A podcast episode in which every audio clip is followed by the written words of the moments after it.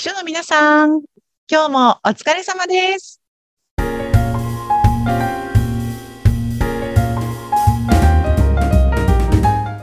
秘書の皆さん、こんにちは。秘書寮編集長、佐々木です。こんにちは、インタビュアーの山口智子です。佐々木さんなんか最近、秘書の方からお花の注文が割と入ってくるって。そうなんですよ。あの、このポッドキャストを聞いてくださっている方なのかもしれないし、ちょっとあんまり経緯はわからないんですが、うんお花のご注文を秘書さんたちから、ね、ご新規のあの会社様からご注文いただくようになっていてとっても嬉しいなと思っています。いやー、それは嬉しいですね。そして、ポッドキャストを聞いてくださってる方が結あ構いると。そうそうそうなんか言われます秘書さんにお会いした時に「ポッドキャスト聞いてますよ」とかおあのちょっとメールでやり取りした時に「追伸ポッドキャスト聞いてます」すみません。あ、嬉しいですね。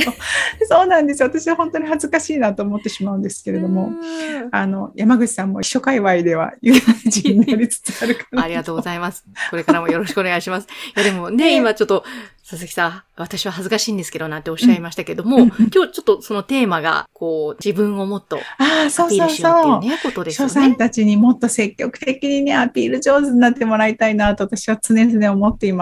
はい。これ、なんであんまりアピールしない謙虚な方が多いんですかね？そうもう秘書さんイコール謙虚みたいなイメージが強くって。あ、私なんか全然まだまだですとか、うんあの、私なんかただの秘書なんでとか、私はそんな何もできないんですとかっていうことを口癖のようにねうん、おっしゃる方が多いんですけれども、まあ確かにね秘書のお仕事って営業さんみたいにいくら売り上げたとか、何件案件が取れたとかっていうふううん。に数値化できるお仕事ではないので、うん。確かにこう自分が何をやっているのかとか、どのぐらい会社に貢献しているのかというのが分かりにくいというのはね、本当にその通りだなと思うんですが、あまりにも謙虚になりすぎてしまうとね、あの、ちょっと数回前のあの番組でもお伝えしたんですけれども、ねだんだんだんだん周りの社内の皆さんが、あ、そうかそうか、秘書さんっていうのは大したことのない人なんだなとか、大したことをしてない人なんだなっていうふうに、本当にその言葉を信じ始めてしまうんですよね。そうでね、自分で自分の世界を狭めてしまうので、うんぜひ必要以上に謙虚になるというところからは脱出していただきたいなと思ってます。あーでも本当にその言霊っていうね、あそうそうもありそうそう。ますけども、ね、こう、いや、私なんか、いやいやいやってなってると、うん本当にそういうふうに世界がなってしまうというか、もったいないですよね。そうなんですよ。で、それがじゃあ一番最後どこに紐づくかというと、もう秘書の皆さんのね、お給料なんです。ああ、そうか。お給料がこれ以上低くなったりとか、今のままずっと働いていたい人って多分いないと思うんですよね。うんね、なんかそう毎年毎年ちょっとでいいから上がっていくといいなってみんな思ってると思うので、うんだったらその言葉をね、変えていかないと、うん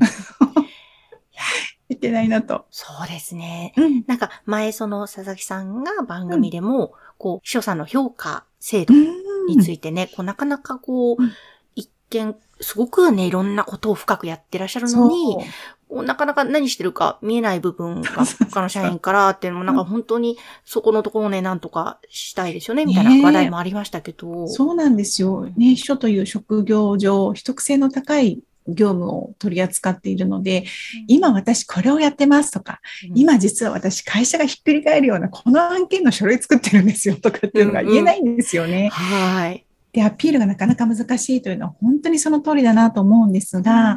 あの、そんなね、細かいことを言わなかったとしても、ちょっと上手に自分をアピールしていくとか、うん。自分がやったこととかうん、自分がいたおかげで何か人から喜ばれたことっていうのは、あの、最低限でも、こう、上司には、あの、報告していく癖をつけていった方がいいんじゃないかなと思ってます。ああ、なるほど、なるほど。はいそれ大切かもしれないですね。いや、今日、何々部署の何々さんにこんなに喜んでいただきましたとうんか、本当にそういう言葉とか言ってる話で世界って変わりますし、そうですね印象もね、違いますもんね。そうなんですよ。だから結構ね、多くの所さんは他の社員から、あの、いつも怖い顔をしてカタカタと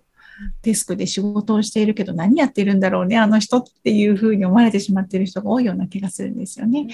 だからうまく周りの方とコミュニケーションをとってアピールしていただけるといいと思いますし、その中で何かこうね、他の社員の方と関わって褒めてもらったりとか、感謝をされたりしたようなことがあった時には、うんあの、ぜひ、それをね、書き留めておいて、はい。えー上司とのとか、あとは、あの、評価をしてくださる方との人事交換の時間って必ず皆さんあると思うんですよね。その時にちゃんとね、そういうのをお伝えした方がいいと思います。うん、ううん、ん。3ヶ月ぐらい。前にこういうことがありまして、うんこういうふうに感謝されましたとか。そうか、でも確かに、そうやって言わないと伝わらない。そうなんですよ。そう。で、ちょっとしたこう褒め言葉とかってね、自分でもその時は嬉しいんですけど、すぐ忘れちゃったりするんですようん、ね。うん。だから、あの、そういうのも書き留めておいて、きちんと話を聞いてもらえる場では、整理しておいて、理路整然とお伝えできるように準備をしておくというのも一つ大事かなと思います。ううんんあとなんか、こう、うん。まあ、私やってますみたいなアピールはちょっと違うとは思うんですけども、うんこう、さりげなくアピールといいますか、こう、何かできることって他にもあるんですかね？ねえ難しいですね。でもやっぱり自分がやってる仕事の内容とかを、まあ、その言えないことはいいんですけれども、うん。なるべくこう知ってもらう仲間を作るというかね、うん、あの、あんまり孤立してしまわないで、近いところだと、まあ、上司が見ている部門の人たちだったりとか、あと、まあ、会社によっては総務とか人事の方とかが、あの、近いと思うんですけれども、そういう方たちに日頃から、そのアピールという意味ではなくっても、自分はこういう今仕事やっててとかうん、この件が今忙しいんだよね、みたいなことをちょこちょこ言うようにしていると、うん。あ、秘書さんってそういうことやってるんだとか、あ、そんな高度なことまでやってるんだなっていうふうに周りが理解をしてくれるようになっていって、あの、見方も変わってくるんじゃないかなと思うので、ちょっと面倒だしね、日々忙しいので、そんな時間ないよって思うかもしれないんですが、なるべく周りの人には透明性を高くするというか、自分が何をしているのかっていうことをお伝えしていくっていうのも一つ大事かなと思います。うん本当そういう意味でも、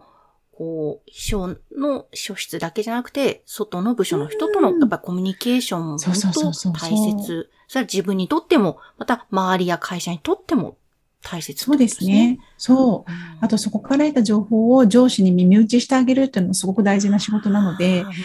もう何かとね、あの、特にね、秘書室っていうのが役員室と同じフロアにあって、下界には全くおりませんみたいな人さんもね、たまに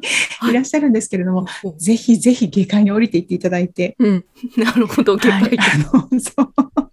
城下町がどうなってるのかというのをね、あの、ぜひたくさんコミュニケーションを取って仲間を作って情報も持つっていうのをね、すごく大事だと思います。う。うんんいや、それがして回り回って自分のね、例えばリアルなとこだとお給料に反映されたりうんとか、ねい。ろいろまたお仕事もどんどん楽しくなったりとかに派生していきますもんね、きっと。はい。そういう、あ、すごい会社にとって大事な仕事をやってる人なんだと思うと、うん秘書さんが発言したことの発言力が高まるというか、あの人が言っているんだったら言うこと聞こうとか、うんあの人に頼まれているんだったら助けてあげようっていう人が増えてくると思うんですね。結局自分が仕事をしやすくなってくると思いますので、はい。